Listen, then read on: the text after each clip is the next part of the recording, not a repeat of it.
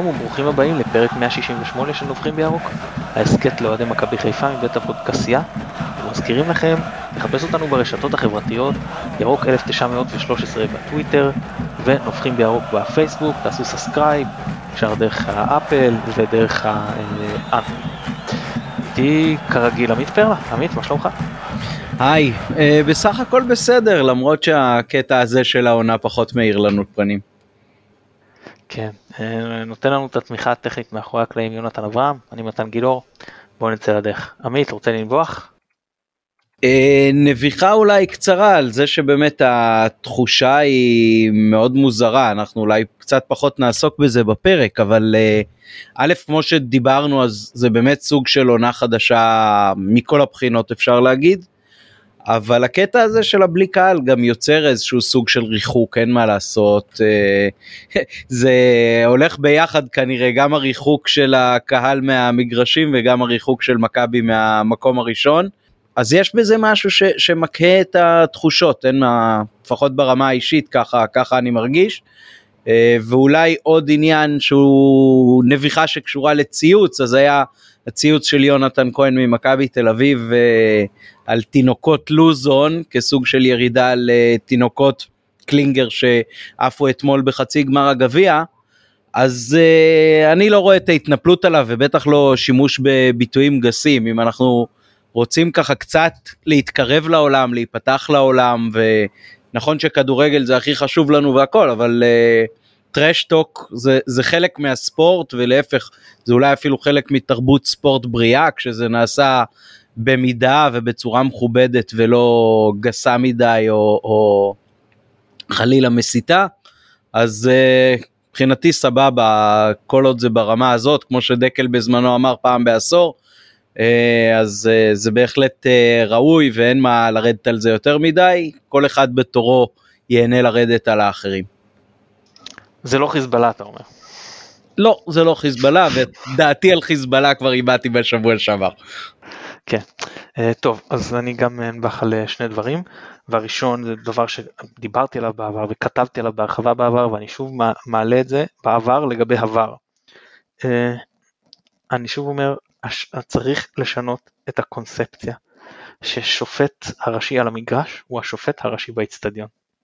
במקום שישב שופט שפחות מנוסה ושפחות מתחשבים בדעתו. יכול לשבת שופט בדימוס, שכבר לא בעל כושר גופני שרלוונטי למגרש, אבל בהחלט עדיין אה, מסוגל, אה, מבין בחוקי הכדורגל, להפך יכול להתמקצע אפילו עוד יותר, כי הוא לא צריך להתעסק בכושר גופני וכל השלל הדברים האלה, והיה יושב לך עכשיו יצחק בן יצחק או דני קורן על מערכת עבר, והוא לא צריך שמואלביץ או כל אחד אחר, כן, זה לא, לאו דווקא המשחק הזה, אני מדבר באופן כללי, פשוט היה מקבל את ההחלטה ומודיע לשופט, לצורך העניין מודיע לו יש פנדל, בסדר, נלך נגד מכבי, אומר לו, אה, צריך להודיע לו, אחרי כל החלטה של שער, פנדל, אדום או טעות בזיהוי, צריך להגיד לו את אחד מהשניים, או טעית, אני, אני הופך את ההחלטה, תשרוק לפי מה שכרגע החלטתי, או אין לי, אה, אתה יודע, צריך, בVAR זה כמו, אתה הרי פרקליט, אז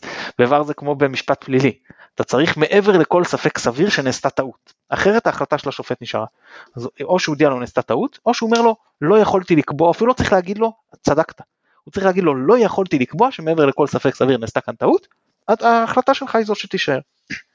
אז עכשיו לא רק שזה ישפר את תהליך הקבלת ההחלטות, זה יחסוך זמן פעמיים.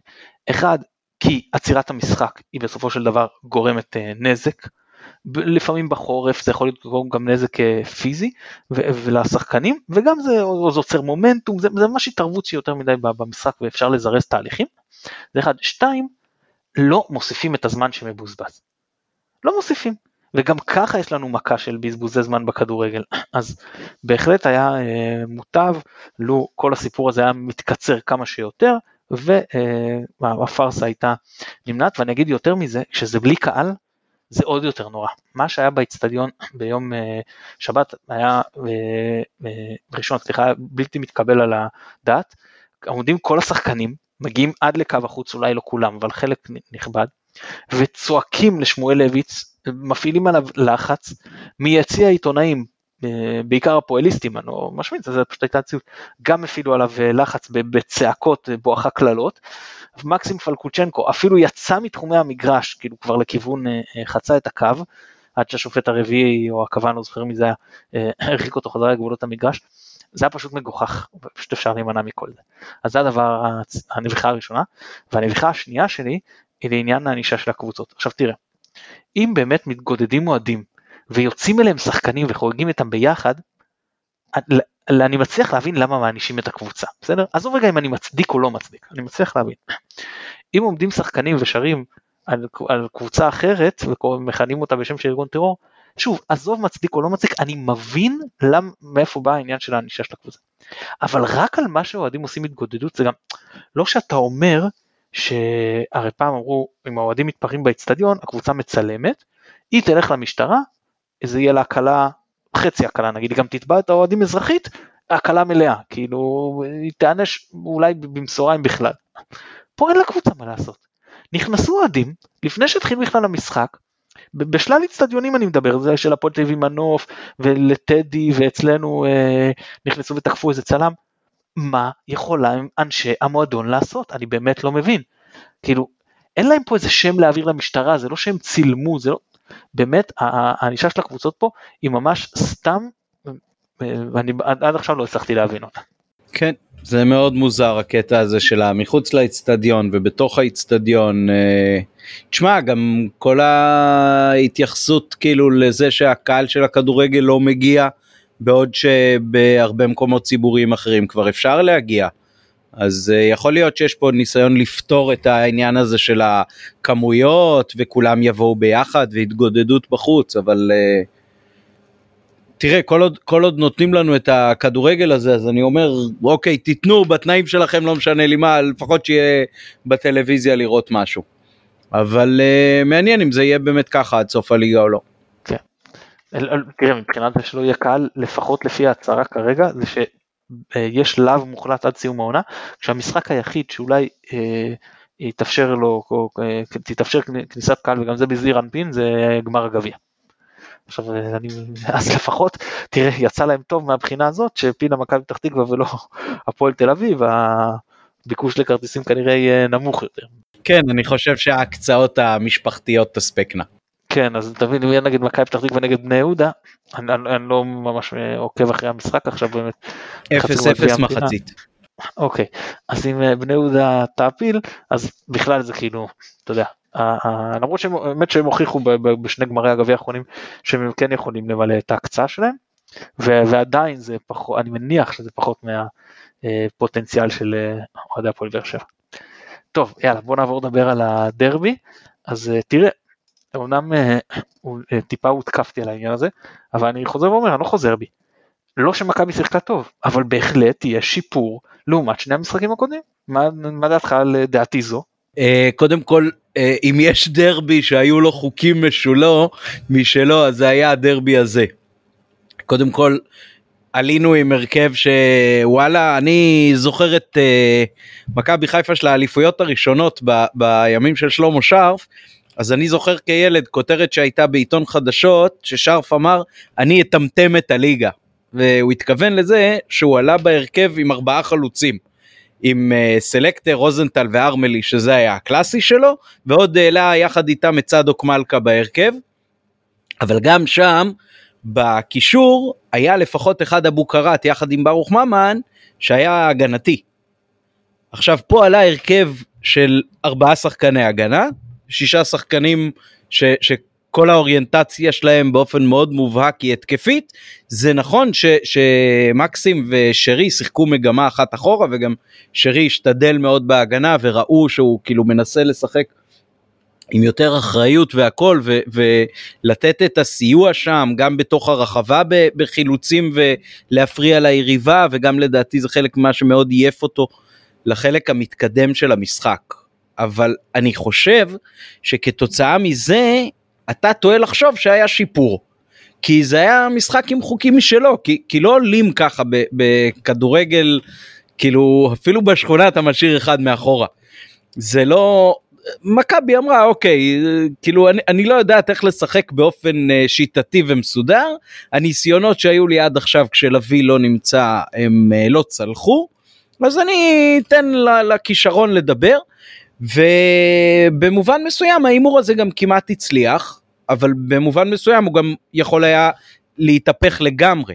הפועל חיפה פתחה כמו קבוצת כדורגל ואנחנו פתחנו כמו אה, קבוצה של חבר'ה שמנסים לחשוב איך אה, למקסם את היכולות אבל עוד לא יודעים כל כך איפה כל אחד יעמוד מי ילך קדימה ומי ילך אחורה בהתקפה שבאה מימין ושבאה משמאל אז הפתיחה יכלה להיות אה, 3-0 אדום אחרי רבע שעה או 20 דקות אבל אה, בשלב מסוים מכבי כן הצליחה להשתלט על המשחק כן הצליחה אה, למנוע מהפועל בעצם כמעט להחזיק בכדור, כמעט לעבור את החצי, ואז גם אה, ראינו את אותו שיפור שאתה מדבר עליו.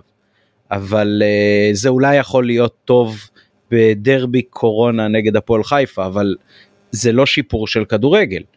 העובדה שנגד הפועל תל אביב אתה שיחקת פשוט גרוע מאוד, ונגד מכבי תל אביב כמעט התבטלת בהרבה מובנים או, או לא באמת הצלחת לסכן אותם ופה הפועל את הניסיונות הטובים שהיו להם בהתחלה הם החמיצו ואז אתה השתלטת ואחר כך המשחק התגלגל כמו שהוא התגלגל עוד נמשיך לדבר אני אתן לך קצת אה, לאפשר לי נשימה. טוב אני אגיד לך למה אני מתכוון קודם כל גם לפי מה שאמרת זה השיפור. האם נגדם נראינו גרוע והיום נראינו לא יודע וקצת פחות גרוע, אז זה כבר שיפור. אבל uh, אני, אני אסביר לך למה אני מתכוון. קודם כל אני מסכים איתך, אני, אני אפילו אלך במילה קשה, אני בז לקבוצות שעולות עם אה, שישה שחקני התקפה, זה נראה לי קיצוני בצורה לא הגיונית. והפעם ההימור הזה במידה מסוימת הוא הצליח לבלבול ואני אגיד מה זה הצליח, כי אתה אומר רגע לא ניצחנו, אז איך זה הצליח? תראה, אה, אני, אני לא אוהב את הפרדיגמה הזאת ועובדה שהגיעו לנו לבלמים בערך כל התקפה לא יודע, שתיים משלוש כאילו התנפצו לנו על הבלמים וזה לא שמרכז ההגנה שלנו מאוד מוצלח העונה אז uh, מהבחינה הזאת זה לא הצליח אבל אבל כשאתה הולך התקפי מה אתה אומר בדרך כלל אני מדבר במשחקי ליגה אתה אומר לי יש את הכלים ההתקפיים היותר טובים ולמכבי כנראה יש את הכלים ההתקפיים הכי טובים בליגה לדעתי גם לא פחות משל מכבי תל אביב העונה בטח משחק ההתקפה והקול שלנו uh, עדיף והחלוצים uh, שלהם לא מספיק טובים לא חלוצי צד אני מקווה חלוצי אמצע ובגדול אתה אומר כשאתה הולך התקפה אתה אומר אוקיי אני יודע שאני אתן ליריבה להרגיע כמובן לגמרי יותר הזדמנויות אבל אני אומר הכלים שלי הם יותר טובים ולכן יש לי אינטרס שמספר ההזדמנויות במשחק יעלה. עכשיו כשאתה הולך מקבוצות קטנות שמסתגרות אז הרבה פעמים אתה אפילו אומר אני נותן להם סתם אני לא, לא יחס מדויק כרעיון. נגיד על כל שתי הזדמנויות שלי אני יודע שאני אספוג שלוש שלהן ביחס למה שהיה אמור להיות. בוא נאמר אה, שבמשחק רגיל היה אמור להיות 8 לי ו-3 להם כי אני יותר טוב, זאת אומרת אני מעלה את עצמי ל-10 עוד 2, נותן להם לעלות ל-6 עוד 3, אבל אני יודע שהאקסטרה הזאת של המצבים אצלי זה בדרך כלל יותר איכותיים, וזה אומר שחקנים גם יותר איכותיים. ומהבחינה הזאת זה הצליח לבלבול. כי א', הגענו להרבה יותר מצבים, ליותר מצבים מהפועל, ב', הגענו למצבים מאוד איכותיים, הרבה יותר איכותיים הם. שואה ועווד ורוקאביצה שם במצבים אה, באמת מעבר לגול השערים אני מדבר, הקורה של רוקאביצה, שועה שעומד, מה זה, לבד שם ומעיף כדור לטיזילוך, אתה רואה שהוא, אה, זה לא חלודה, זה קורוזיה כבר מה שהיה לו על הרגליים מרוב שהוא יובש העונה, אבל זה, זה שחקן, ראית אותו בבני יהודה וגם אצלנו, כשהוא היה יותר בכושר, בעיניים עצומות הוא יודע לשים כדור כזה ברשת, למרות שהוא לא גולר מאוד מאוד גדול, אבל כן יש לו יכולות כאלה. ולכן מבחינה הזאת אני חושב שזה הצליח. כי לקחת את המשחק, ערבבת אותו במצב שהוא לך לא טוב מיעוט מצבים, כי לך יש את השחקנים היותר איכותיים, ומעבר לזה שתיקו זה אינטרס של הפועל והם באמת גם שמחו אחרי התיקו, אז, אז מהבחינה הזאת אני חושב ש... שוב, לא אהבתי את ההרכב בכלל, לא הייתי חוזר עליו בשום משחק. שאפו לבלבול, כאילו מהבחינה שזה הצליח עם כל ה... זה שהמשחק הגנה היה גרוע, זה, זה עבד שאנחנו הגענו למצבים, יותר מצבים, יותר איכותיים, עם שחקנים יותר איכותיים. אני, אני אפילו לא שם בצד את זה שהם קיבלו פנדל בסוף וזה, עזוב, גם אם היינו מנצחים 2-1 כביכול זה לא מספיק, כאילו אם אתה אומר מראש אני מגיע למצב הזה ככה, לנוכח המצבים זה נראה לא מספיק טוב, ותראה, במדד השערים הצפויים, אנחנו על 1.8, הם על פחות מ-1.5. זה, זה הבדל לא מבוטל, כאילו אם אתה מעגל אז, אנחנו, אז כן 2-1, כן, אבל אה, אני אומר ש, שמבחינה התקפית, קודם כל, בהפרש זה המשחק הכי טוב שלנו בפלייאוף עד עכשיו, מבחינה הגנתית זה היה משחק רע, כן? ועדיין, אם, אם יש משחק לקחת את ההימור הזה זה מול הפועל, שהקבוצה פחות uh, מוצלחת בפלייאוף על זה, ומהבחינה הזאת אני חושב שזה הצליח, ולכן אני חושב שהיה פה שיפור, כי כן היינו מאוד מסוכנים. כן, אני מסכים איתך. עכשיו לעניין השוויון, אם נגיע לסוף, אז uh, מאוד מאוד הרגיז אותי שאחרי שהצלחנו לעלות ל-2-1, אז uh, הפועל uh, קיבלה ממש uh, חצי מגרש בשביל uh, להסתער עלינו, ולא ראינו את הכושר הגופני העדיף שלנו במרבית שלבי העונה, ונתנו להם פעם אחרי פעם להיכנס אלינו לרחבה. ואני ממש הרגשתי את השוויון הזה באוויר, ובסוף הוא בא בדרך האכזרית שהוא בא וגם קיצצו את תוספת הזמן. אבל uh, זה, זאת לא הייתה מכבי של הליגה ו, ובמובן הזה אני חוזר גם לנביחה שלי וגם מה שאמרתי בפרק שעשינו לפני פתיחת הפלייאוף שזאת ממש ממש ליגה חדשה.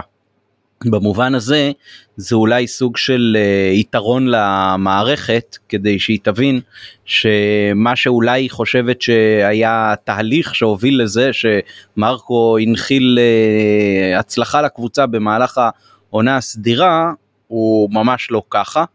אלא יש מין מגדל קלפים כזה שברגע שהוצאת בו קלף אחד אז כל המגדל מתמוטט אז אני לא אומר שצריך uh, לעשות כתוצאה מזה מהפכה, להפך, אני חושב שיש הרבה ערך מוסף ליציבות, אבל אני בפירוש חושב שאם uh, לפני פתיחת הפלייאוף אז uh, חשבתי שהיציבות הזאת צריכה גם uh, להישמר גם בעמדת המאמן, אז uh, הדעה שלי בפירוש uh, התהפכה.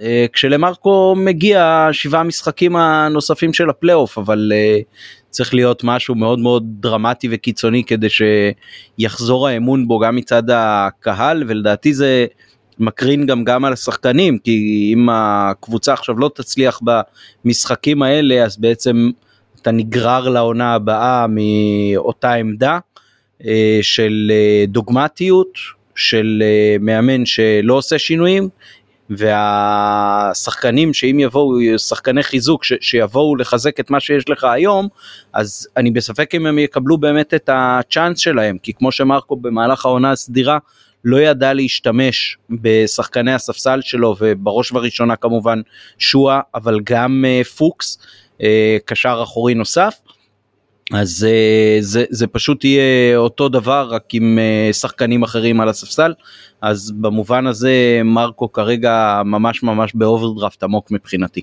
כן הנקודה הזאת של ללכת אחורה זה מחלה הייתי אומר במועדון שלנו אבל זה מחלה די בכדורגל של ללכת אחורה כשמובילים. אני חושב שהמאמן האחרון של מכבי שלא היה לקה בתסמונת הזאת זה יצחק שום.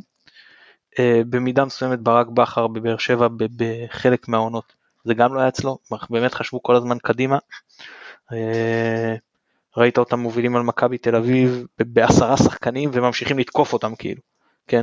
זאת אומרת אה, באמת אה, הלכו שם מאוד כיפי. היום לא, אתה רואה אפילו, הנה איביץ' נגדנו, אז תכף להגיד, זה הנוח, לא סיכנו, זה נוח שחקנו מתפרצות, הכל, הכל נכון.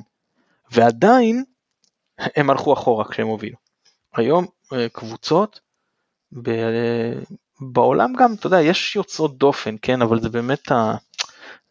אני לא רואה המון המון כדורגל מהליגות העולמיות, אני רואה יותר ליגת אלופות ומשחקי צמרת בליגות האירופאיות הבכירות, אה, אבל עדיין אתה רואה המון את התופעה של קבוצה שמוליכה הולכת אחורה. עכשיו שוב, אני לא אומר שזה תמיד שגוי ללכת אחורה ולשחק על מתפרצת, אבל יש ללכת, לשחק מבוקר יותר, להפחית אולי עם הלחץ הקדמי, למרות ש... לא, לפעמים זה טוב כי זה דווקא שהקבוצה השנייה ממש רוצה להתנפל עליך זה משבש להם את כל אה, משחק הנעת הכדור. אבל בוא נניח שהחלטת בסדר אני משחק יותר מבוקר. אז יש הבדל בין לדעת איך לשחק מבוקר לבין לתת חצי מגרש כמו שאמרת שאגב זה גם מה שמכבי תל אביב עשו נגדנו נתנו חצי מגרש אנחנו לא ידענו לנצל את זה והם ידעו להתגונן יותר טוב הפועל כן ידע לנצל את זה ואנחנו לא ידענו להתגונן מספיק טוב. אז אה, מהבחינה הזאת אה, שילמנו וחבל ולצערי אגב אני לא חושב שהלקח ילמד כי אני חושב שגם בפעם הבאה שנגיע למקרה הזה מכבי תלך אחורה אלא אם באמת כמו משחקים נגד בית"ר ירושלים נגיד ראית את ההבדלים בכושר הגופני היו כאלה קיצוניים, שכבר לא היה להם אנרגיות להצליח ולתקוף אותנו. הם היו כל כך, השקיעו הרבה בלהתגונן, שהרי זה כבר לא נשאר להם שום דבר. יש כמה שחקנים שרציתי לדבר איתך לגביהם. אז הראשון יניק וילצחוט, שאני גם חושב שהוא היה הכי טוב במחצית הראשונה נגד מכבי תל אביב, ואני גם חשבתי כך לגבי הדרבי.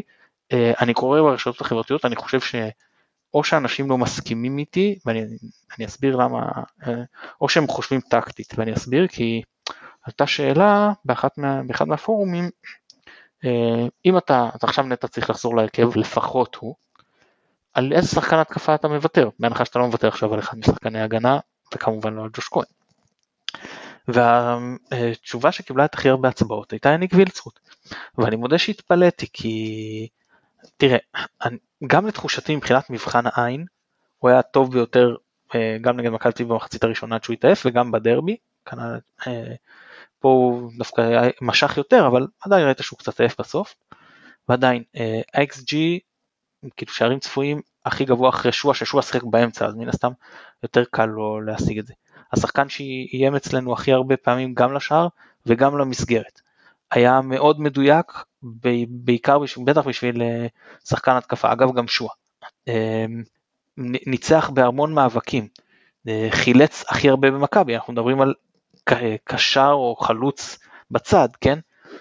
יותר מעפרי ארד, טוב עפרי ארד נכנס מחליף היה בלם, אז אתה אומר אולי פעיר דקה יותר, אבל בטח יותר מהקשרים משריב ופלקוצ'נקו, שחילצו שניהם ביחד פחות ממה שהוא חילץ לבד. אה, אנחנו מדברים על ארבעה תיקולים מוצלחים מחמישה ניסיונות, אנחנו מדברים על חמש משבע בדריבל, זה מספרים מאוד גבוהים אחרי שש משמונה בנגד מכבי תל אביב, מדברים על פלייאוף עליון, שחקן שהרבה פעמים מביאים עליו עזרה, והדריבל שלו עובד ועובד טוב, והוא גם מייצר ממנו, זה לא שהוא עושה דריבל, אתה יודע, דורו כזה, שהיה רץ לרוחב המגרש לפעמים, עובר שלושה שחקנים, ומוצא את עצמו במצב יותר גרוע ממה שהוא התחיל את הדריבל.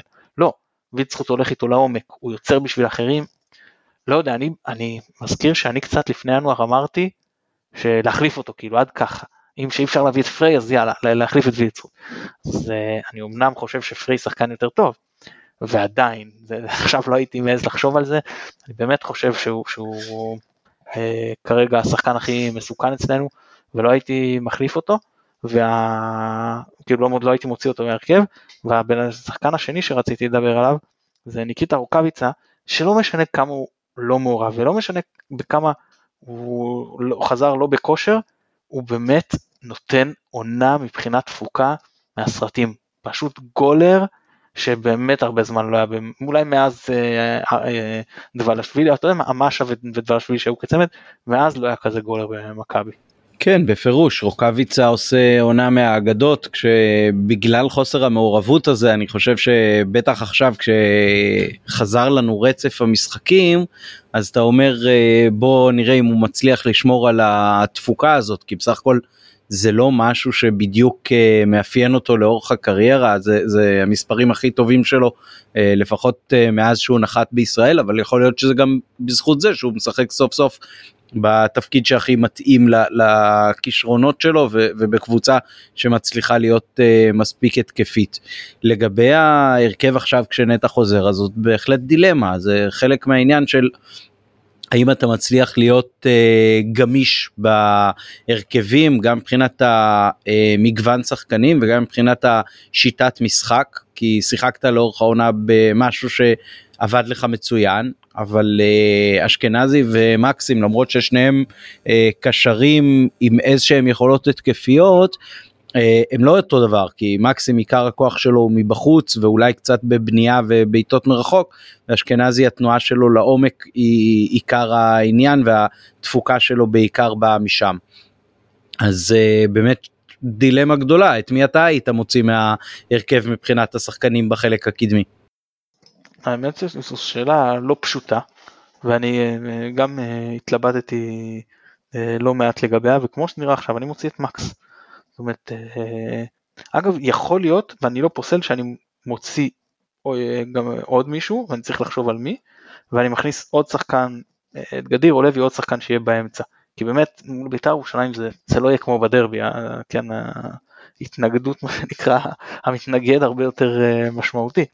אבל לכל הפחות נטע בפנים ומקס בחוץ כי אתה אומר לעצמך לא אני רוצה קישור מעובה אבל מקס לא נותן לך הוא, הוא נזק הגנתי. כי הוא גם חוץ מזה חילוץ אחד באמת משמעותי שהוא עשה הוא גם לא נותן לך מספיק בהגנה וגם הוא גורם לזה ששחקנים רואים אוקיי יש על, ה, על אותו מתקיף שחקן מגן אז אפשר לעזוב אותו אז אנחנו יכולים ללכת להתמקד במישהו אחר. וזה לא יש עליו סוג של רוח רפאים. כן אז אני מבחינתי אני אומר מה מה מקס נותן לי? אז נכון אתה אומר נכון נותן לי איום מרחוק והוא נותן לי בניית התקפות וגם הוא לא עושה את זה מספיק יציב וגם הוא לא נייד מספיק אבל פה עכשיו הוא גם לא נותן לי שום דבר בפן ההגנתי אז עם כל הכבוד לכן האיכויות שיש לו אני מעדיף את האיכויות של שועה מקדימה. וששרי ישחק קצת יותר למטה למרות שאני אוהב את אה, שרי יותר בתפקיד של העשר אבל אין לי מישהו שישחק כאילו עם נטע ביחד כן? או, אז בכזה מצב אתה יודע מה, אפילו אני לא פוסל אותין כמגן שמאלי וסן מנחם כקשר שכבר אצל מונסטין אה, שיחק שם מדי פעם וזה במשחקים שהיית צריך אותו בעיקר אה, את המוטיבים ההגנתיים זה עבד בסדר זה לא היה רע.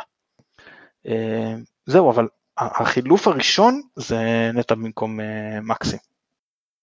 כן אני גם חושב בקטע הזה ויכול להיות שמה שצריך להיות זה סוג של 442 אה, כזה כשהקישור האמצעי זה שרי ונטע, אה, בצדדים אה, דולב חזיזה ווילצחוט ומקדימה רוקאביצה וירדן שואה. אני חושב שבמובן הזה זה נותן לנו על המגרש את השחקנים שיש להם את פוטנציאל התרומה הכי גדול גם מבחינת העיבוי של האמצע, כשחזיזה ווילצחוט יצטרכו לתת אה, הרבה יותר סיוע בקטע גם של הסגירה. אה, ומקדימה אתה עם האיום הכי משמעותי כשגם רוקאביצה וגם אה, שואה על הדשא. אה, אני רוצה לשאול אותך כי אני מאוד התרשמתי ממנו במגרש וגם בכמה קבוצות ש... ש... כאילו קבוצות וואטסאפ שהייתי חבר בהם אז באמת רשמו איך התרשמת מלירן סרדן במשחק הזה בכלל וכמה שיצא לראות אותו מעבר והאם זה שחקן שאתה חושב שיכול להיות לו מקום במכבי. לא לא נראה לי שיש לו מקום במכבי הוא, הוא שיחק לא רע ו... אבל תראה כל, כל הרעיון של לבחון שחקנים של הפועל במשחק מולנו אה, כשאנחנו עולים בהרכב כל כך משונה וחריג הוא, הוא רעיון לדעתי שהוא אנקדוטה יפה אבל הוא לא מדגם מייצג. אה, אין, אין לזה שום שייכות לכדורגל אה, שחקן יכול לפעמים להתבלט במשחק כזה אבל לא, לא אתה לא רואה ממנו איזושהי קונסיסטנטיות לאורך העונה בשביל להיות כל כך עוצמתי להיות שחקן בעל משקל במכבי אני חושב שגם חזיזה ואשכנזי למשל שהובאו מבני יהודה. אני חושב שהם פשוט התחברו קצת טוב מדי. אני חושב שאם הם לא היו מתחברים כל כך מהר ומשפיעים כל כך כבר במשחקים באירופה על האופן שבו הקבוצה עומדת ואני חושב שכולנו מאוד היללנו את מרקו על, על הקטע הזה בהתחלה כשהקבוצה הייתה רחוקה מלהיות uh, בנויה ושלמה אני מזכיר בלי סנסבורי בלי שרי אה, עם וילדסחוט בעצם כמעט בלי uh, דקות אז אני חושב שהשלב הזה היה שלב שבו מרקו ממש הוציא מים מהסלע והצליח לגבש uh, חבורה שעשתה דברים יפים מאוד והרבה מעבר לפוטנציאל שצפו לה. ואני חושב שכתוצאה מזה זה גם השפיע על הרכש אה, בהמשך הדרך אני חושב שהם מלכתחילה לא בהכרח בטח לא שניהם לא יועדו להרכב אבל ברגע שהם נתנו את התרומה אז א' זה השפיע על מבנה הקבוצה מכאן ולהבא וב' הם גם תפסו בצדק את המקום שלהם בהרכב הקבוע. אבל uh, בגדול זה חומר שחקנים שבמכבי אמור להיות התוסף אה, לדלק לא הדלק עצמו וראינו מול מכבי תל אביב באמת uh, עד כמה מעבר ל-11 כאילו אין לנו אף אחד שהוא רלוונטי גם בגלל האופן שבו מרקו ניהל את העונה וגם בגלל שהסגל פשוט uh, הרבה יותר uh, דק ממה שאמור להיות לקבוצה שיש לה יומרות לרוץ לאליפות.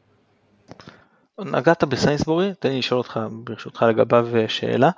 אה, תראה, אנחנו עוד ניגע יותר לקראת סיום העונה ביותר בשחקנים, מלהשאיר, מבחינתנו כמובן נשאר, עובר, מושל ומה שאנחנו עושים אה, בכל עונה. נציין שהפעם הפגרה היא מאוד קצרה, ולכן יש אולי מקום כבר להתחיל להתעסק עם הדברים האלה, ואני רוצה לשאול אותך על סיינסבורי, בגדול, משאיר או לא? עכשיו, תן לי שנייה להגיד לך משהו לפני. מצד אחד, שחקן שלא סיפק את הסחורה, לא נתן מה שציפו ממנו, לא היה מספיק טוב. מצד שני, אה, כן היה אלמנטים שהוא מאוד שיפר, גובה נגיד אצלנו, אה, כן צריך לזכור שהוא לא שיחק בעמדה שהוא מועדפת עליו אה, כשזה בלם ימני, כי שם שיחק ארד, שוב אני אומר, אני לא מבין למה גם כשהוא עם חבשי ממשיכים לצוות אותם, הוא בשמאל חבשי בימין, אולי מתוך ההרגל שהוא רגיל לעבוד עם סאן או לא יודע מה, אני, אני לא חושב שזה נכון. אבל תראה, ואז עלה מעולה השם ז'איר המדור. עכשיו תסכים איתי, אני מניח שהוא אחד הבלמים הטובים בליגה היום. ועונה שעברה זה המחליף של שחר פיבן. כאילו, ששחר פיבן עם כל הכבוד, כן, שיחק באלופה סיימה, שחקן הרכב באלופה סיימה 30 הפרש את הליגה, לא הייתי מביא אותו למכבי. ואז שאלה אם לא כדאי לתת עוד איזה הזדמנות, כי שחקנים לפעמים לוקח להם זמן אה, להתאקלם והעונה השנייה נראית יותר טוב, וגם צריך לקחת בחשבון ששוק ההעברות הולך להיות גם פגרה יותר קצרה מבחינת הזמן שיש לך להיערך, וגם אה, הוא הולך להיות הרבה יותר דליל. כי אה, הנה, מכבי אמרה שהיא לא הולכת לשלם דמי העברה, וזה משאיר אותך להעברות חופשיות, אז כן יהיו קבוצות שישחררו שחקנים כדי להיפטר מחוזים, שזה יכול להיות שיהיו פה הזדמנויות. מצד שני, אני חושב שהשוק יהיה הרבה יותר רגוע, אני מחזיר לך את כל אחרי כל החפירה הזאת, סיינסבורי, בגדול כן או לא. טוב אז ככה שאלת בעצם שלוש שאלות או העלית שלוש נקודות בטיעון שלך אז uh, אני אתחיל משני הדברים היותר קצרים. אחד uh, אמרת שהפגרה הולכת להיות יותר קצרה אני לא יודע אני לא בטוח שאתה יודע אף אחד לא יודע לא מתי יסתיימו הליגות הרלוונטיות באירופה ולא מה תהיה ההשלכה של זה על אה, מועדים חלונות העברה ומועדי משחקים של המוקדמות.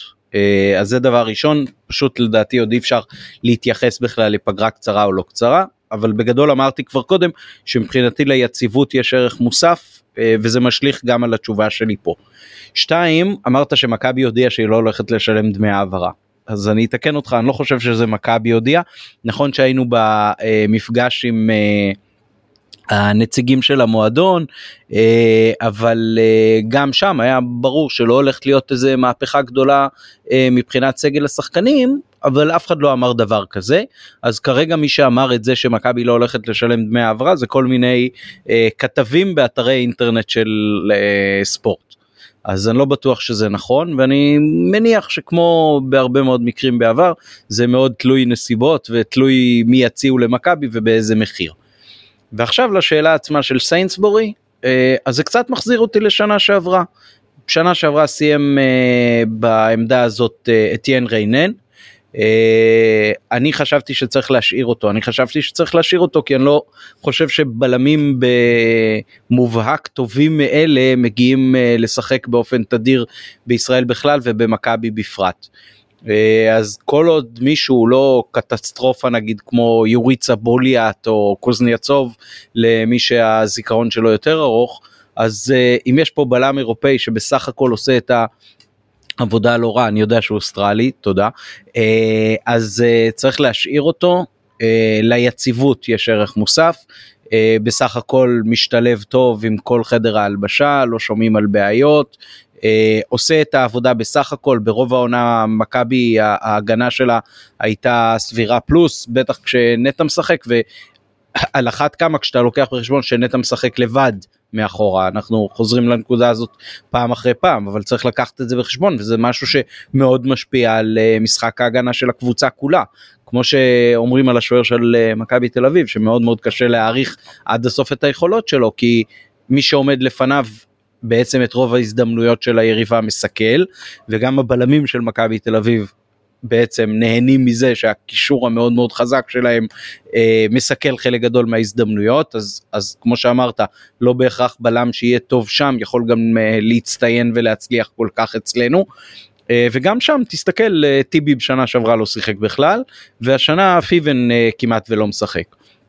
אז uh, אני חושב שבסך הכל סיינסבורי הוא uh, לא הבלם הכי טוב בעולם אבל הבלמים הכי טובים בעולם לא באים לארץ בדרך כלל אני חושב שבמשחק uh, סטנדרטי של uh, מכבי הוא בפירוש לא איזשהו מישהו שהייתי רץ להחליף אותו כשתמיד צריך לזכור מי שמגיע הוא בוא נגיד ככה הסיכוי שלו להצליח הוא לכל היותר 50-50. אז uh, צריך לבחור על איזה עמדות אתה מהמר בבחירת uh, מחליפים כי אתה אומר פה אני באופן מובהק צריך שדרוג ולחשוב uh, עד כמה באמת בלמים טובים יותר uh, יגיעו לפה לפני סיינסבורי. יש לו את הניסיון אני חושב גם ששנה שנייה בטח לבלם שאמור לעבוד בתיאום וכולי אה, היא משמעותית הוא בא גם אחרי שנה שהוא כמעט לא שיחק בה אה, בהולנד שזה גם מאוד משמעותי אני הייתי משאיר אותו. אוקיי, okay, אה, שתי הערות רק על מה שאמרת, אחד, ריינן, אני גם הייתי בדעה להשאיר אותו, רק מזכיר שהיינו כאילו מאוד אה, פה אחד להשאיר אותו בגלל המחשבה של, שלוש, של שלושה בלמים, הוא פחות הצליח במערך של ארבעה בהגנה, אה, אז מבחינה הזאת, לא יודע, אולי אם הוא היה נשאר משחקים אחרת, אבל אתה יודע, מבחינה הזאת אם עוברים לקו של ארבע אז אני חושב שזה טוב שהוא הוחלף, אתה יודע, בהסתכלות אחורה. שתיים, תראה, יודע, בתקופה, לש... בתקופה, סליחה, בתקופה של מרקו, כשריינן היה פה, שיחקו רק שלושה בלמים, אז אתה לא יודע, תחת מרקו, במבנה המשחק שלו, איך ריינן היה אם היו משחקים שניים, וכבר כנראה לא נדע את זה גם כי ריינן פרש. כן, זה נכון שכמעט תמיד שיחקנו אצל מרקו שלושה, ועדיין ראית אותו בשניים וזה נראה הרבה פחות טוב. Uh, בכל מקרה, אני אגיד לך שבניגוד לשאר העמדות, בעשור האחרון יחסית עם בלמים היו לנו כמה פגיעות uh, טובות. הווליאנט, uh, סוציאליץ', uh, הפס, כאילו דווקא בעמדה הזאת פגענו פה ושם עם הזרים. סתם כן אבל אני, אני חושב אני חושב אבל שבסך הכל כל השמות שמנית וגם ריינן וסיינסבורי הם בגדול בגדול באותה רמה. אני נוטה לא להסכים אני אני לא מסכים. צ'וצ'ליץ' לפני הפציעה היה טוב מכולם. בדיוק, בדיוק. לפני הפציעה, לפני הפציעה בסלוניקי. נכון. התקרב אפילו לרמה של תשיירה, הוא באמת היה שחקן אה, בלם יוצא מהכלל. אה, עד הפציעה באמת, עם אותה נגיחת פדחת אה, נגד בחצי גמר נגד קריית שמונה שלקחה לנו גביע, אבל כן, בסדר. והוא עדיין, והוא עדיין דרך אגב משחק באירופה, יכול להיות שצריך לבחון אותו. אני בספק כמה הוא רלוונטי עכשיו, אתה יודע. אני לא יודע, זה אנשים שיכולים לראות אותו, אני כמובן לא עשיתי את זה מספיק. טוב, בוא נעבור לדבר לקראת המשחק בשבת. אז אה, מחכה לנו יריבה לכל הפחות עם אה, הרבה יותר אה, כישרון, בעיקר כישרון התקפי. קבוצה, אתה יודע, שמצד אחד יש לה יותר כישרון התקפי, כמו שאתה נגיד אומר מכבי תל אביב ופועל באר שבע, מצד שני זה לא קבוצה שתבוא, לפחות לרוב, לא באה ממש לתקוף אותך, היא די אה, קבוצה שאוהבת לשבת מאחורה, עם, אה, יש לה דריבליסטים מצוינים כמו גרסיה, כמו מוחמד, חנן ממן עם הכניסות שלו לעומק, עידן ורד יופי של... בדיוק, עידן דריבליסט, פרדי פלומן עם הדריבל שלו, וזה באמת, אה, הם צריכים מרחבים, זו קבוצה שיותר אולי מכל קבוצה אחרת בליגה, יש לה כלים לנצל שטחים, ולנו חסר מי שידע לבלום את זה, אולי נטע עם עוד איזה צהוב שהוא הצהוב התורן שלו על לא, לא הספקתי לבלום את השחקן הזה, אני מושך אותו בחולצה. אה, מהבחינה הזאת זה יותר חשש. מצד שני, אם, אם אה, ניתן ללמוד משהו מהרכב שהם פתחו נגד אה, מכבי תל אביב, אז עלי מוחמד, קשר אחורי הוא לא, והוא הוא, הוא יודע לתרום משחק ההגנה, אבל זה לא מספיק. תמיר עדי בסדר, שחקן חביב והכל, לא ברמה של, של אה, הקשר, שאר הקשרים האחוריים אה, בבית העליון, אה, וגם אם אתה מסתכל על, על שחקני הגנה, אז אתה אומר חלק באמת הם טובים, קון שחקן טוב, ורדסקה שחקן טוב, אבל אורי מגבו, טל בן חיים נגיד שפתח, לא יודע אם הוא יפתח גם נגדנו, שחקנים, בוא, אני חושב באמת זה משהו שאתה יכול לנצל, אז מה, מהבחינה הזאת כאילו גם אנחנו, אני חושב, יש לנו יותר הזדמנות להעניש תלוי בהרכב שנפתח ושהם יפתחו כמובן, אבל גם, אולי בעיקר, יש סיכוי הרבה יותר גדול שנוענש. מה אומר? כן בהחלט תראה החלק האחורי שלנו בפלייאוף הזה סופג אה, עד עכשיו שניים למשחק אה, זה מאוד מאוד קשה לתת אה, שלושה ובטח מול הקבוצות שהן הקבוצות הבכירות בליגה ובטח כשהחלק הקדמי גם סובל מאיזושהי חלודה כתוצאה גם מה, מה הקורונה והפגרה שהיא גררה. אני חושב שמה שיהיה במשחק הזה יהיה מאוד מאוד תלוי ב... הראש בקטע של מי מהקבוצות שפתחו את הפלייאוף הזה בצורה מאוד מאוד מבאסת ועושה רושם שהדבר האחרון שבא להם כרגע לשחק כדורגל אז מי שיבוא יותר טוב בקטע הזה יש לו את הסיכוי היותר גבוה אה, לנצח. כי מבחינת היתרונות והחסרונות כל קבוצה יכולה לבטל את אה, רעותה. כמו שאמרת רוני לוי אוהב לשחק מאוד מאוד זהיר בסך הכל.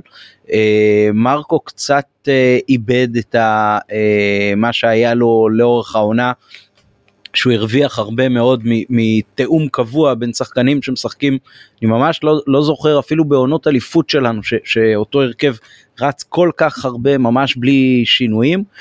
אה, אז בקטע הזה אנחנו משלמים מחיר ואנחנו פחות אה, יעילים ו- ולא ב, לא במיטבנו כמו שהיינו לאורך העונה אה, ולכן אני חושב שמי שיבוא ו- ויצליח כן להכניס את האנרגיות והאינטנסיביות למרות היעדר הקהל הוא זה שיש לו את הסיכוי היותר גבוה לנצח. יש הרבה ממי להיזהר uh, בביתר, אבל יש גם לא פחות ממי להיזהר uh, אצלנו. אני חושב שגול ראשון פה יהיה מאוד מאוד uh, בעל משמעות, יחד עם הקטע של המנטליות והראש. אני אגיד לך עוד משהו לגבי זה,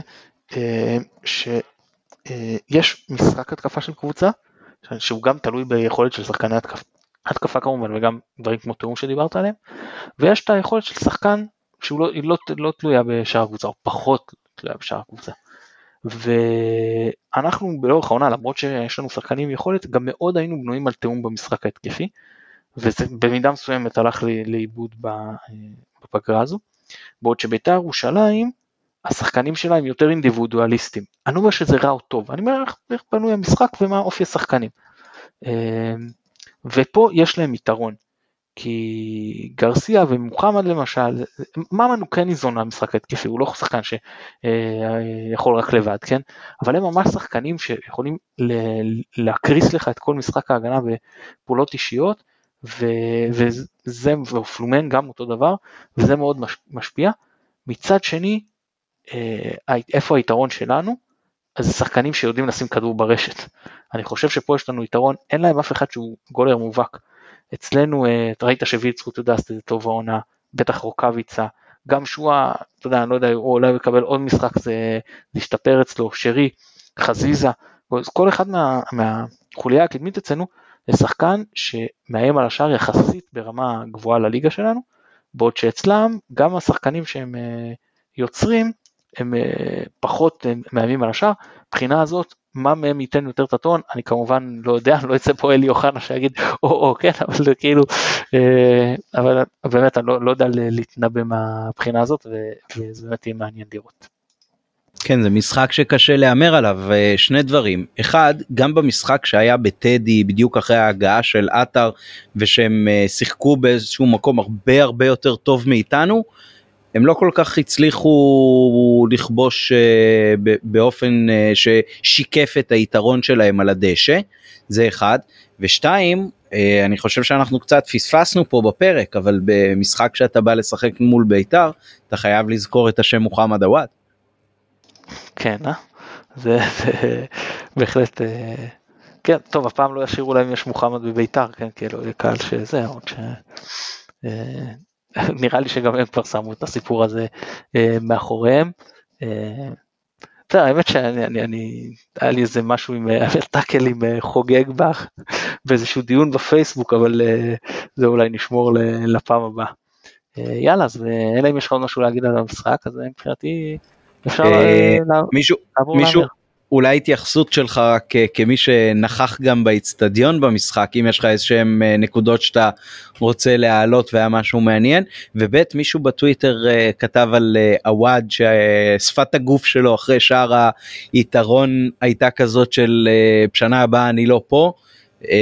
בפירוש פספוס שאנחנו לא לא לא מרוויחים את השחקן הזה במכבי. טוב אני אתחיל מהשאלה השנייה אני לא יודע אני פירשתי את זה ויכול להיות שאני נפלתי פה חזק כי, כי סוף בא אליו והוא דחה אותו כי יש קורונה לא מתחבקים כי אלה ההוראות. ואני יודע שלפעמים מתחבקים אחרי שערים אבל אני הרגשתי כאילו באותו רגע חשבתי של אוקיי הוא היה בסדר. הוא, הוא לא התחבק אחרי שער שזה בדיוק הדרישות שלהם. לא, אני חושב, אני חושב שגם החיוך שלו, בוא נגיד, לא היה של מי שכובש שער ניצחון בדרבי. יכול להיות, אתה יודע, זה גם בלי קהל וזה שונה, אני לא יודע, יכול להיות שהוא באמת אה, כאילו רוצה, אגב אני כבר אמרתי לפני העונה הזאת שזה היה נכון להשאיל אותו ולתת לו להיות, לא רק לשחק שהוא צריך הרבה דקות, אלא להיות שחקן מטרה, כאילו לידר של קבוצה, והוא יכול להיות בקבוצת בית תחתון לידר של קבוצה, אני לא, אה, אתה יודע, אני לא חושב שעבד עליו הכלח, אני, זה לא כמו גוזלן נגיד, שאני אומר, טוב, זה אבוד, זה שחקן שאף פעם כבר לא יחזור למכבי. עווד, אני כן חושב שיש סיכוי כזה, אני פשוט כן חושב שהוא צריך את העונה הזאת בחוץ כדי לחזור אלינו יותר בשל. אני חשבתי גם עם ריאן ואני, אה, בחלק מהזמן, וזה קרה מאוחר מדי, וכשכבר קרה מאוחר מדי, אז הוא, זה הלך לאיבוד. אה, יכול להיות שזה גם, דעתי, בשלב מסוים שזה לא היה צריך לקרות, זה, זה קל להגיד בדיעבד, שזה היה מאוחר מדי, כשזה היה עוד ממש מוקדם, אני אמרתי שלא, בואו נשאיר אותו. אז אה, אי אפשר לדעת. ולגבי החלק הראשון של באצטדיון, תשמע, עד עכשיו כשהייתי בשלושה משחקים ביציע העיתונאים, אז הכל היה אה, מאוד, אה, סליחה, זה היה שלישי, זה היה מאוד, אה, נקרא לזה קורקטי, כאילו, אתה יודע, אנשים צועקים יש, אבל לא היה עידוד ולא ראית אנשים שמתנהגים כמו בשאר היציעים, אפילו לא אצלכם במערבי. ובמשחק הזה, החבר'ה של הפועל, שאני לא יודע מה אני, אני לא חושב שהם, שחלקם לפחות היו עיתונאים, כי זה היו שאלות של שם, איך מבטאים שמות של שחקנים וכאלה, מי זה הסיינסבורי הזה, כאילו, ברמה שאתה אומר, מה, לא יכול להיות שמישהו עיתונאי ספורט והוא שואל שאלות כאלה, ורמה של, אה, בצעקות אני מדבר איתך, לא מי שמסיים לעצמו מתחת לשפם, שברו למקס את הרגל, אה, זה כאילו, קריאות וקללות ושאתה אומר, וואלה זה, זה מבחינתי הממש תמוה כי אני כל כך, אני לא מקלל באצטדיון, אבל כל כך uh, מנסה לכבוש את יצרי, לצעוק לטובת השחקנים, לא תגיד משהו רע ליריבה, כן, לעודד אותם וזה, אני אומר, אוקיי, אתה ביציע העיתונאים, נא להתנהג בהתאם, אני בא עם uh, ירוק, אבל uh, לא עם חולצה של מכבי, לא, לא להיות כאילו יותר מדי מזוהה, למרות שאני כן קופץ בשערים, וגם בשערים אני לא קופץ כמו שאני קופץ ביציעים אחרים, או אפילו לא כמו בבית. וזה היה מבחינתי דבר מאוד מאוד uh, חריג ומוזר שלא נתקלתי בו, אבל אתה יודע, אולי זה סתם תמימות של מישהו שנמצא רק בפעמים הראשונות שלו ביציע עיתונאים, ויכול להיות שזה קורה יותר. אז חכה חכה בטח מה מחכה לך מהחבר'ה שביתר ישתלו שם ביום שבת. כן, האמת שאתה יודע, דווקא אני לא חושב ש... כי אתה אומר אם מישהו יעשה כבר את הדרך הארוכה הזאת, זה לא מישהו מהעיר, אני מניח שיש לו, לא, לא חושב ש... לא שיש לי משהו נגדם, אבל אני בספק אם נועה ואביגיל שרבי יצליחו ועוזי גופייה ייכנסו למשחק הזה. נראה, אולי אני טועה. אז יאללה, בוא נאמר. אה, אז 13 ב-13 ביוני 2020, יום שבת, שעה 9 בערב, מחזור 30, מכבי מערכת את בית"ר ירושלים, תן לי תוצאה. 2-1 מכבי יאללה ש, שיבוא כבר שלוש נקודות בפלייאוף הזה זה כאילו כל הזמן חיכינו שיחזור הכדורגל ועכשיו זה עושה כזה נאחס שזה נוראי אבל זה זה אולי מאז יצא מתוק על, על הקטע הזה שאנחנו את האליפות הזאת כנראה מלכתחילה פחות היה לנו סיכוי ואולי נרוויח את זה שההתכווננות בקיץ תהיה נבונה יותר. האמת שבתחושה אני פסימי אבל אבל אתה יודע אני אני מכריח את עצמי ללכת צעד לכיוון מכבי ואני אלך על 2-2. עמית. אתה, אתה אומר שנספוג עוד פעם צמד. כן, השאלה היא רק אם ניתן, שלא נספוג אני לא רואה סיכוי, אתה יודע, גם בפלייאוף אנחנו כל משחק סופגים שניים, כאילו אז אני, אתה יודע, הסדרה הזאת תימשך לדעתי לפחות uh, שנסיים uh, סיבוב עם, נראה מה יהיה מול באר שבע, אבל שנמשיך את הסיבוב עם שתי ספיגות, השאלה היא כמה נדע לתת. יאללה, בעזרת השם. עמית, המון המון תודה, כרגיל היה תענוג. תודה רבה לך, ונראה שברקע יש איזושהי פרשה שמתרקמת, נתייחס אליה בפרקים הבאים. כן, נראה מה יוליד יום. אה, אנחנו נודה ליונתן אברהם שנותן לנו את התמיכה הטכנית מאחורי הקלעים, אני מתן גילאור, תודה רבה שהאזנתם, ביי ביי.